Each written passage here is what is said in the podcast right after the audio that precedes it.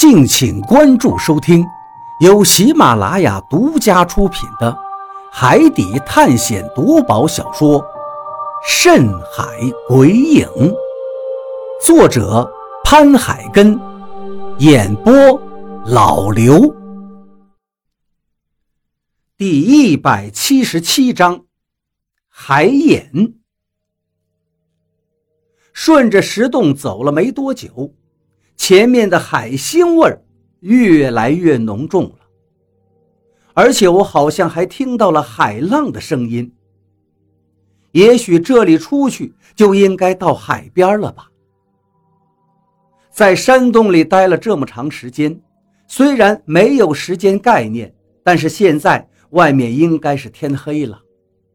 何洛一直在前头走着，我手里的油灯也换手了好几次。大雨的吼叫声越来越模糊，现在几乎已经听不到了。但是我的心里还是很哀伤。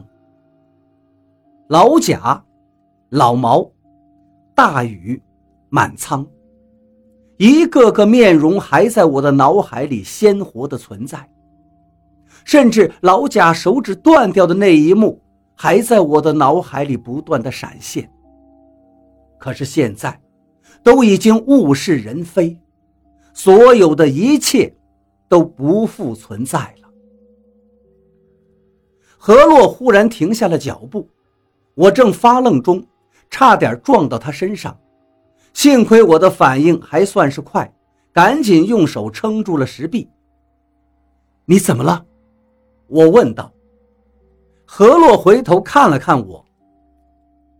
前面好像没有路了，我赶紧向前面看过去，果然，前面出现了一片黑暗，黑漆漆的，什么都看不清楚，只有海浪拍打的声音不断的传来。看来我们已经到了外面，不然的话，绝对不会听到这样的海浪声音。何洛从我的手里接过油灯，接着。又往前走了几步，把油灯举高，把这一片都照亮了。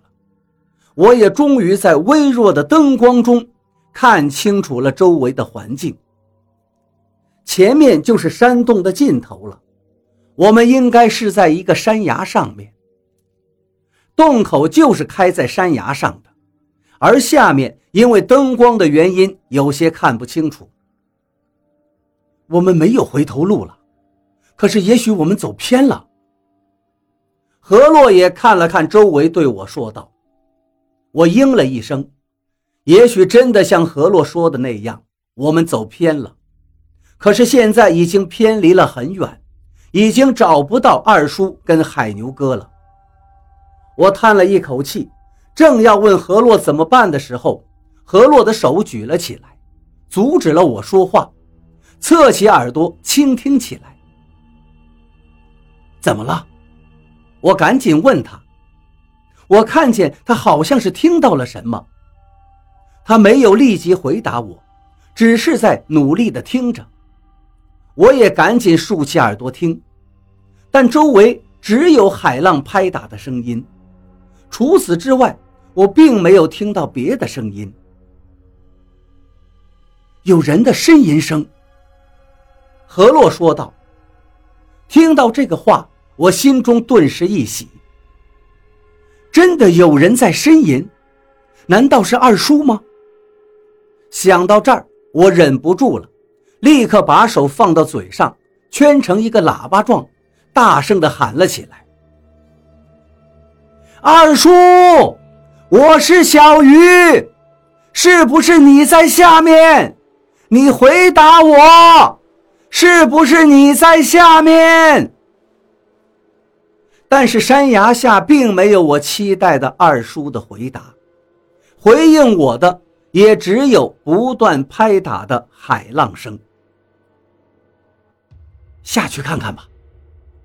何洛忽然把油灯放到我的手里，把衣服下摆系在一起，看样子他是要下去，但是下面黑洞洞的，根本不知道有多高，人这么下去肯定是不行的。如果距离下面有几十米高，那不就直接没命了吗？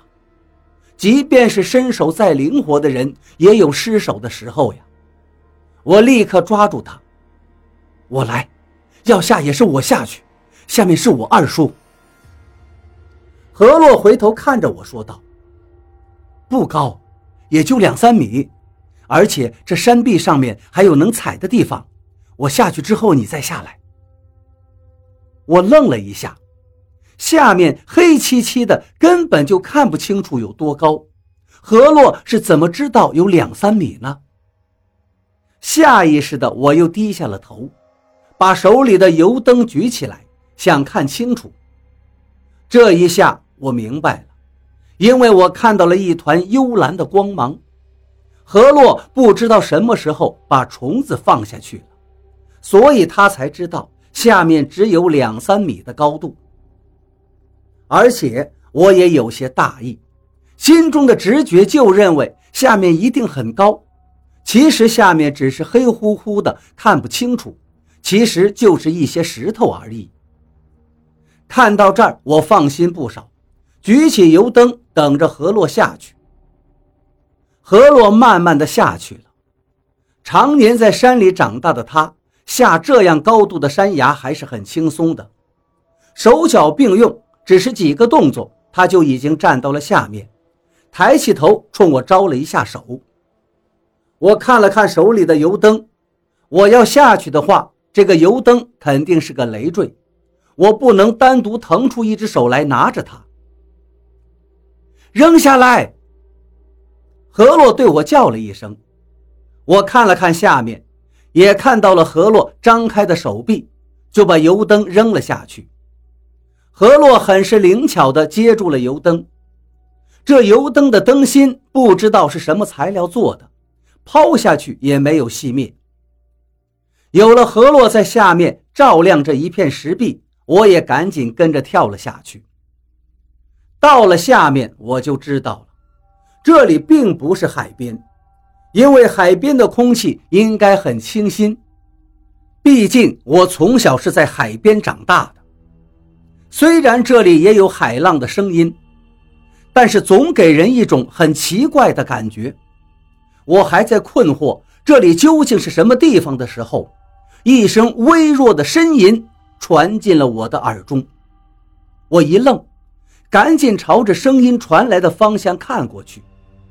何洛手里的油灯也举了起来，但是前面只有黑乎乎的石头，其他的什么都看不到。二叔，是不是你？二叔，你说话呀！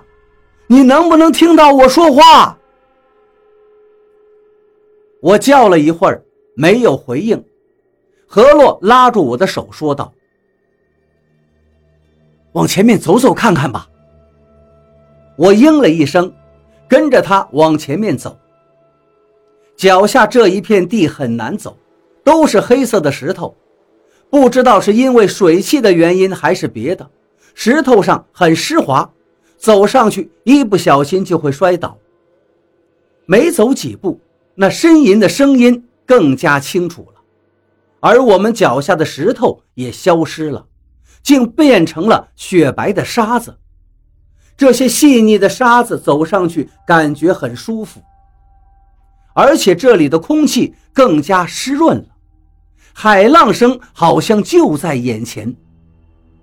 又走出几步，我终于看见海浪了，一层又一层的拍在沙滩上，那白色的浪头带着泡沫，海腥味儿更加浓郁了。一个模糊的身影半躺在沙滩上，他上半身在沙滩上，下半身还在海水里。海浪正一层又一层地拍打在他身上。二叔，这时候我再也忍不住，委屈、难过，说不清楚的各种情绪在这一刻聚集在一起，狠狠地涌起在心头，眼泪喷涌而出。我没等着何洛，直接就冲了上去。我跟眼前这个人越来越近了。但是两团幽蓝的光芒却比我更快。别过去，他不是你二叔。何洛的声音在我身后响起，我愣了一下，连忙停住脚步。前面的人不是二叔，会是谁呢？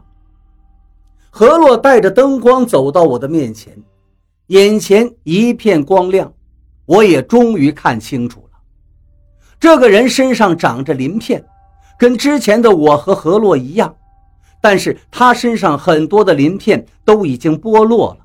好像是人为从身上抠下来的，而他的手好像是爬犁一样抓在沙滩里，手背上青筋暴露，些许剥落的鳞片还在上面吊着。小小鱼，这人好像是看见了灯光，两只眼睛里露出了一丝光芒，接着嘴里就喃喃地说道。海牛哥，我隐约看出了这个人好像是李海牛，就下意识地喊了一声，似乎是听到了我的声音。这个人好像忽然来了精神一样，直接从海水里爬了出来，双手扣在沙滩上，快速地向我们爬了过来。而他的身后立刻就出现了一个湿润平整的痕迹。小鱼，你竟然没有死！你竟然没有死在兔子岛上！哈哈哈哈！太好了，太好了！我终于确定，眼前这个人就是李海牛。显然，他也走过刚才那一片龟眠之地，在里面吸了太多的雾气，所以才会变成这个模样。他好像是怕吓到我们。也可能是他看见了我跟何洛脸上的惊讶、害怕，甚至是我们两个不自觉后退的脚步，所以他停了下来，趴在离我们不远处。还有救。何洛看了几眼，对他说道：“你身上的鳞片并不多，应该吸了不太多归眠之地的雾气，现在鳞片已经在剥落了。”等鳞片都掉了，你应该就能恢复。但何洛的话并没有让李海牛的眼睛里出现一丝惊喜。他回头看了看海浪，苦笑着说道：“我知道，只不过我现在双腿根本就站不起来了，恢复了又能怎么样啊？”李海牛那么骄傲的一个人。现在竟然站不起来了，这对他是多大的打击呀！虽然他现在说的轻描淡写，但是我知道他心里一定很难接受。